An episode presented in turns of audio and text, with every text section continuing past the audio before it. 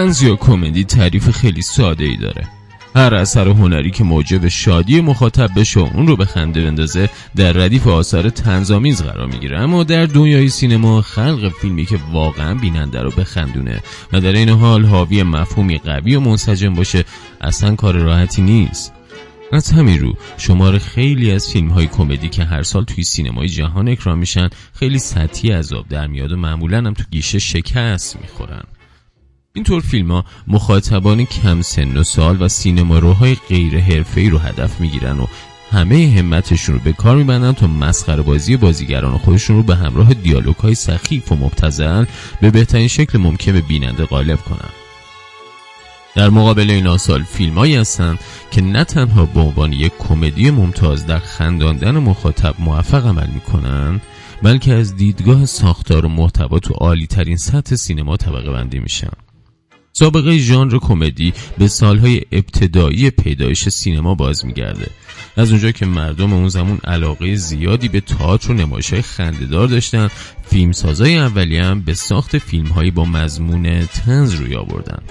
کمدی های این دوران بیش از هر چیزی به واسطه بازیگریشون هویت پیدا می‌کردن و در واقع این بازیگران اصلی بودن که با خلق یک شخصیت کمیک و تکرار اون تو فیلم های متعدد حتی از خود فیلم ها هم معروفتر می شدن.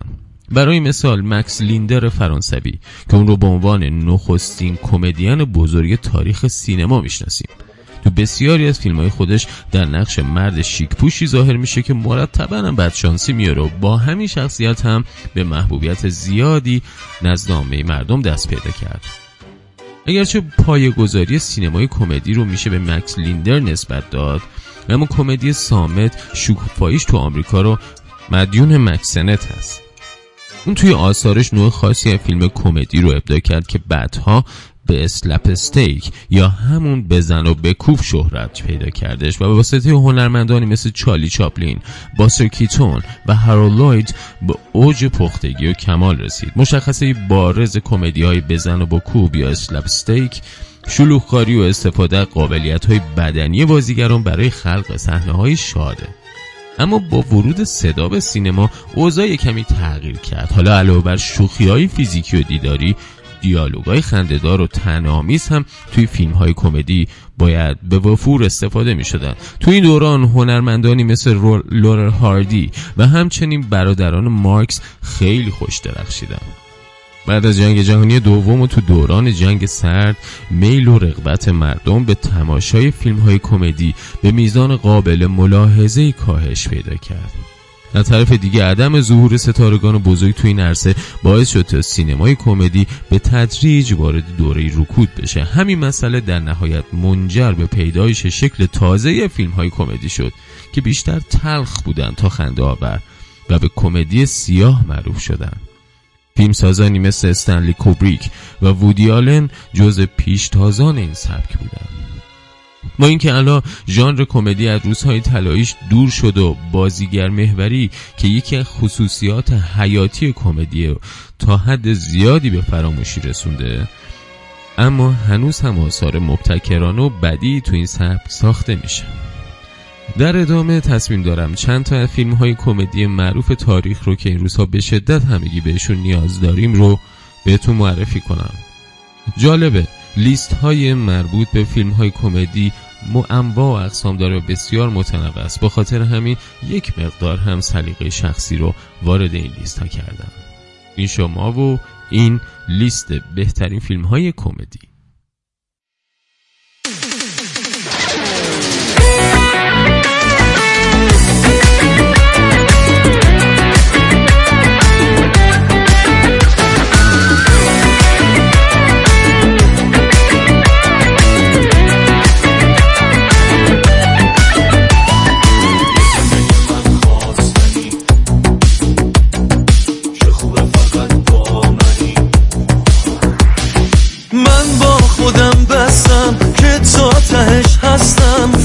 از سرم نمیره مغرور و کم طاقتم می‌دونی بد عادتم اما دلم پیش تو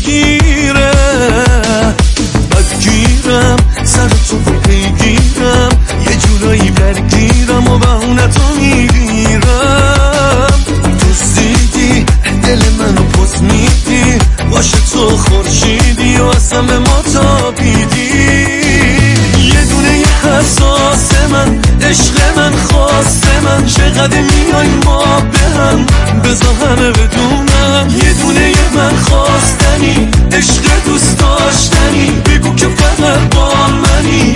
بزا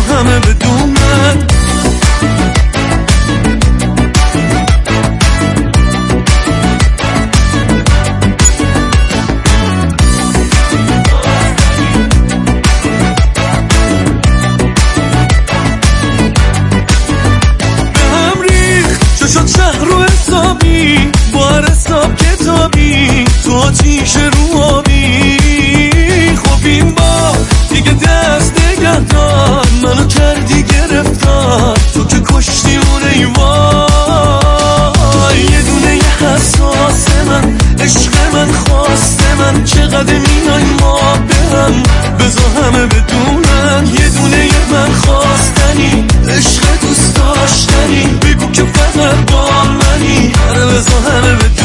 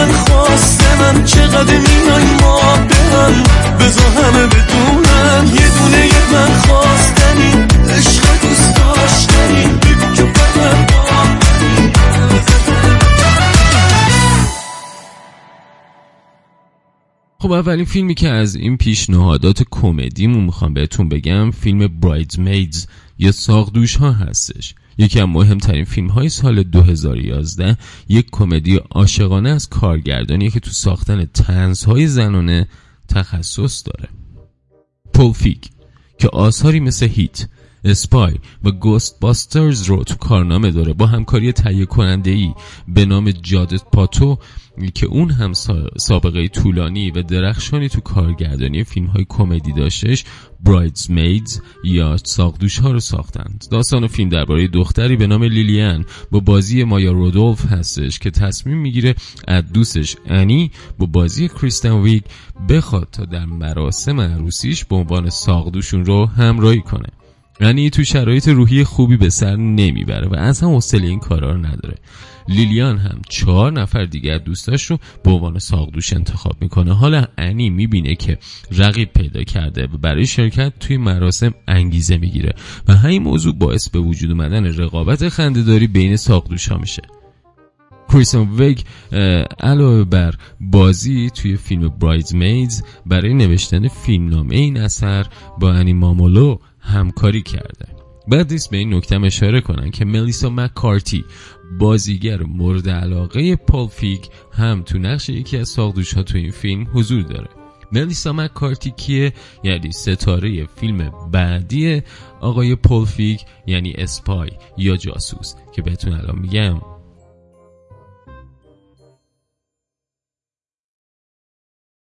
و اما فیلم بعدیمون که عرض کردم مجددا از کارگردان پولفیک هستش. فیلم کمدی ساقدوش همونطور که بهتون گفتن یا برایز میز تو سال 2011 اثر موفقی بودش که علاوه بر فروش فوقالعاده تو گیشه حتی موفقیت تو اسکار هم به دست آورد و بازیگران و مطرحی رو به سینما معرفی کرد که از جمله موفق ترین اونها همین ملیسا مکارتنی و کریستیان وی بودن که البته ویگ از نویسندگان فیلم هم بودش که گفتم بهتون. مکارتنی خیلی شیرینه.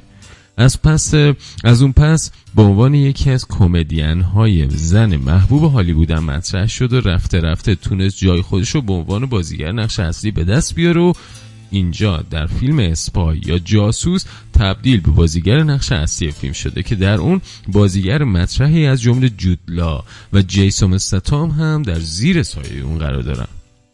سوزان کوپر با بازی ملسا منکارتی معمور اداره سازمان جاسوسی آمریکایی که وظیفه پشتیبانی از معمور مخفی یعنی برادلی با بازی جودلا رو بر عهده داره و این کار رو هم به خوبی انجام میده. اما با پدیدار شدن یک دلال اسلحه به نام رینا که با بازی روز بیرنگ هستش تا که قصد داره تا سلاح اتمی رو به تروریست بفروشه CIA دچار شک میشه.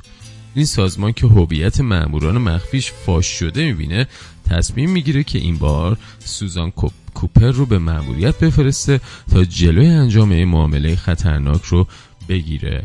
و دقیقا از همینجا اتفاقات با نمک داستان شروع میشه. یه فیلم دیگه هم معرفی کنیم. به نام شان آف دد یا شان مرده. کارگردان ادگار رایت Shaun of the Dead یا شان مرده یه فیلم کمدی ترسناکه که اصلا ترسناک نیست و در عوض انقدر خنده داره که می‌تونیم اون رو بهترین کمدی سال 2004 بنامیم.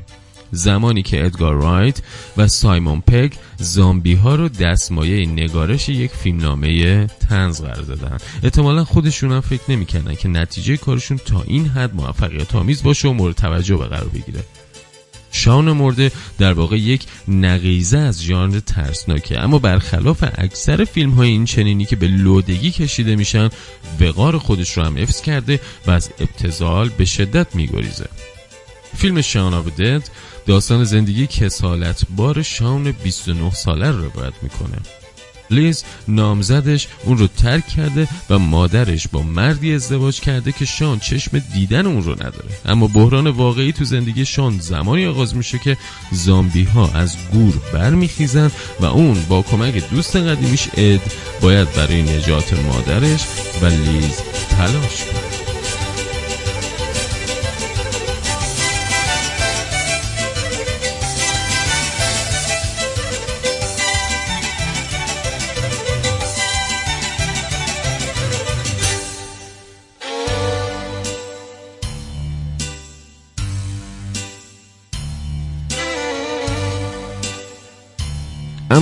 فیلم بعدیمون.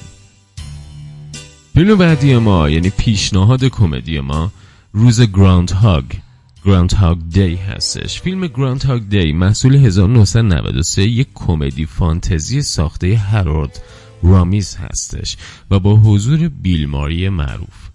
بیل ماری تو این فیلم نقش یک هواشناس به اسم فیل کانرز رو بازی می‌کنه که برای تهیه گزارش مربوط به روز Groundhog یا هم روز دوم فوریه به شهر پانچستاونی توی ایالت پنسیلوانیا میره. تو مراسم روز گراند هاگ هر سال عده زیادی جمع میشن و منتظر میمونن تا یه موش خورما از خونش بیرون بیاد و پایان زمستان رو اعلام کنه ماجرای اصلی فیلم زمانی آغاز میشه که افراد حاضر تو مراسم به خاطر وقوع طوفان شدید مجبور میشن شب رو توی پنچستانیا بمونن. صبح روز بعد که فیل بیدار میشه همه چیز به نظرش تکراری میاد و خیلی زود متوجه میشه که روز دوم فوریه روز دوم فوریه تازه ای رو آغاز کرده و این تاریخ هر روز براش داره تکرار میشه. در ابتدای هم می‌بینیم که فیل سعی می‌کنه تا از موقعیت پیش اومده لذت ببره و بیشتر به خوشگذرونی بپردازه. اما هرچه از زمان فیلم میگذره شخصیت اصلی داستان از سپری شدن روزهای تکراری و رخ دادن اتفاقاتی که همگی براش قابل پیش بینیان احساس افسردگی می‌کنه تا جایی که کارش به خودکشی هم کشیده میشه. اما این چرخه تکراری همچنان ادامه پیدا می‌کنه و روز بعد باز هم دوم فوریه دیگه ای از راه می‌رسه.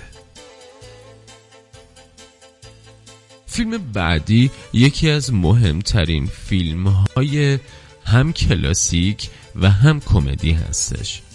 به نام دکتر استرنج Love or How I Learned to Stop Worrying and Love the Bomb.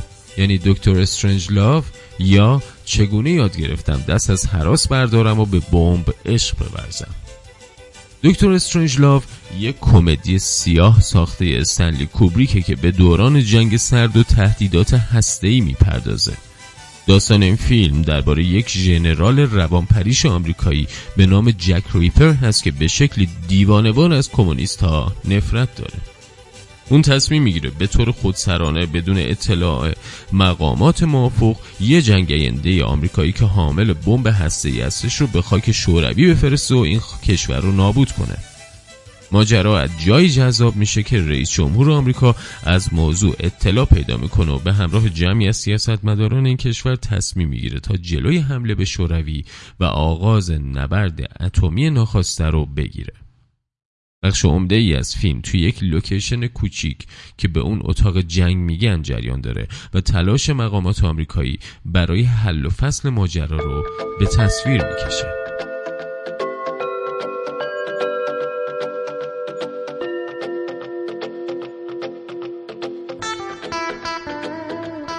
یه روزی دنیا خوب بود و آروم بود. واسه زندگی همه چی آسون بود. هر کی کارشو می‌کرد حالشو میبود تکلیف روزش معلوم بود. یکی اومد گفت حالش بده. قلبشو انگاری توفان زده. یکی ها می‌خواد اسمش لیلیه. آره درسته. مجنون بود. داد می‌زد می‌گفت. وزش بده آخه اگه لیلی جوابش رو نده میمیره و داخون میشه همه گفتن. پاش من این کارا بده. زیر لب هی می‌گفت لیلی اگه نداشت به من هیچ میلی. ظرف شکون چرا ظرف من؟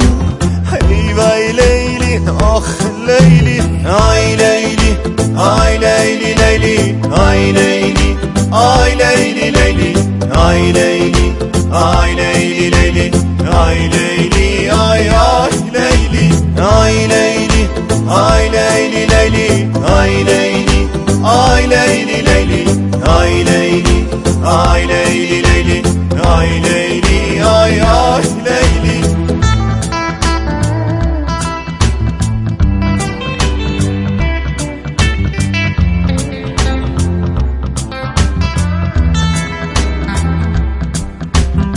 از اون روزا گذشت و مجنون غم کشید. از اون گذشت و نوبت به من رسید. هی ترسیدم آخرم اومد. بلای لیلی سرم اومد. با خودم می‌گفتم مجنون کجا من کجا؟ عشق بازی بابا من کجا؟ زن کجا؟ هی من کردم سرم اومد. ریق رحمت آخرم اومد. این سری لیلی با گونه های پروتزی بوی عطر و کلمات فانتزی. من احمقم مجنون و شیدا واسه عشقش مور مور گزگزی. هرچی می‌گفت می‌گفتم جونم بشی. و خودش می‌گفت بسه دیوونم بشی. یه کاری کنم رب تو یاد کنی. بفهمی لیلی که یه بری فریاد کنی. تا دنیا دنیاست لیلی همینه. مجنون بزرگترین احمق زمینه. لیلی منم را این قصه تکرار شد. الهی این لیلی خیلی نبینه. تا دنیا دنیاست لیلی همینه. مجنون بزرگترین احمق زمینه. لیلی منم رفت این قصه تکرار شد. الهی لیلی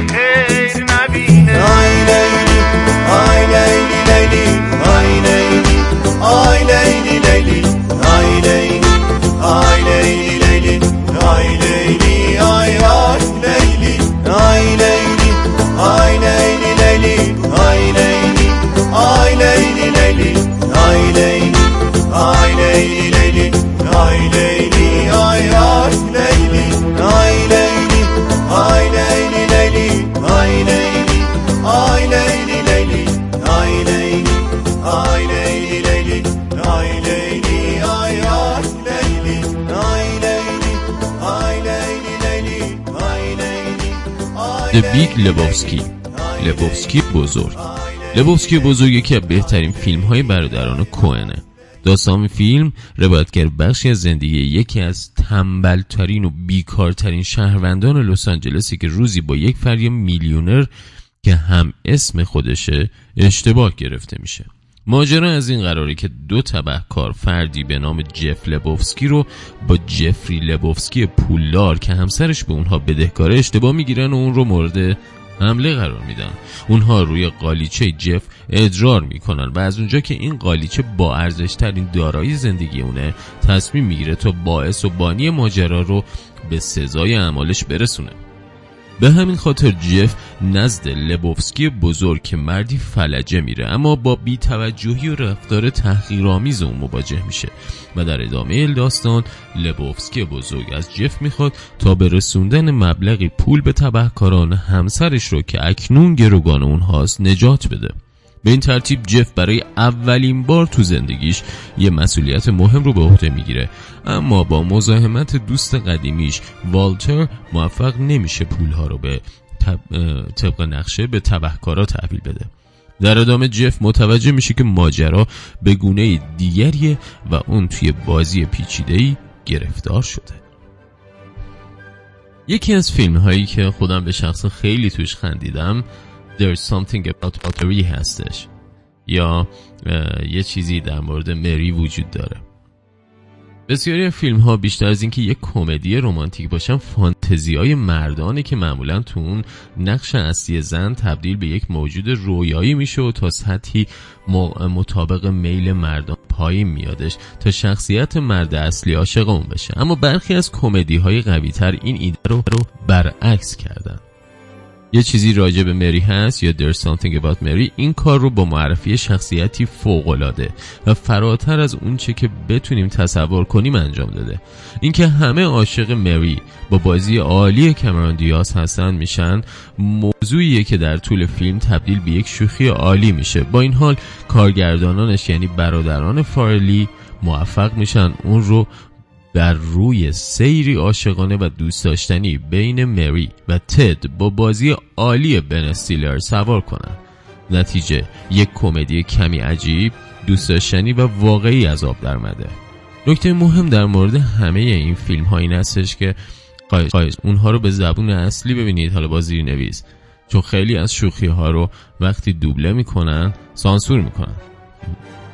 در نکته آخرم این که اینا هیچ کدوم نمیشه گفت بهترین فیلم های کمدی تاریخن یا تو لیست برترینان که البته اکثرا اینها هم توی اون لیست ها هستن. فیلم های هستش که به عنوان پیشنهاد فیلم های کمدی و خندهدار از فیلم های فاخر تا فیلم های خیلی معمولی ولی با ریت بالا خدمتتون معرفی کردم که تو این روزها شاید ببینید و کیف کنید.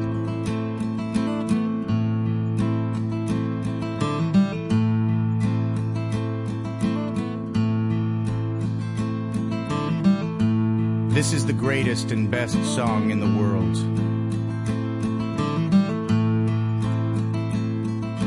Tribute. Long time ago, me and my brother Kyle here. We was hitchhiking down a long and lonesome road. All of a sudden, there shined a shiny demon in the middle of the road. And he said, Play the best song in the world, or I'll eat your soul. Well, me and Kyle, we looked at each other, and we each said, Okay. And we played the first thing that came to our heads, just so happened to be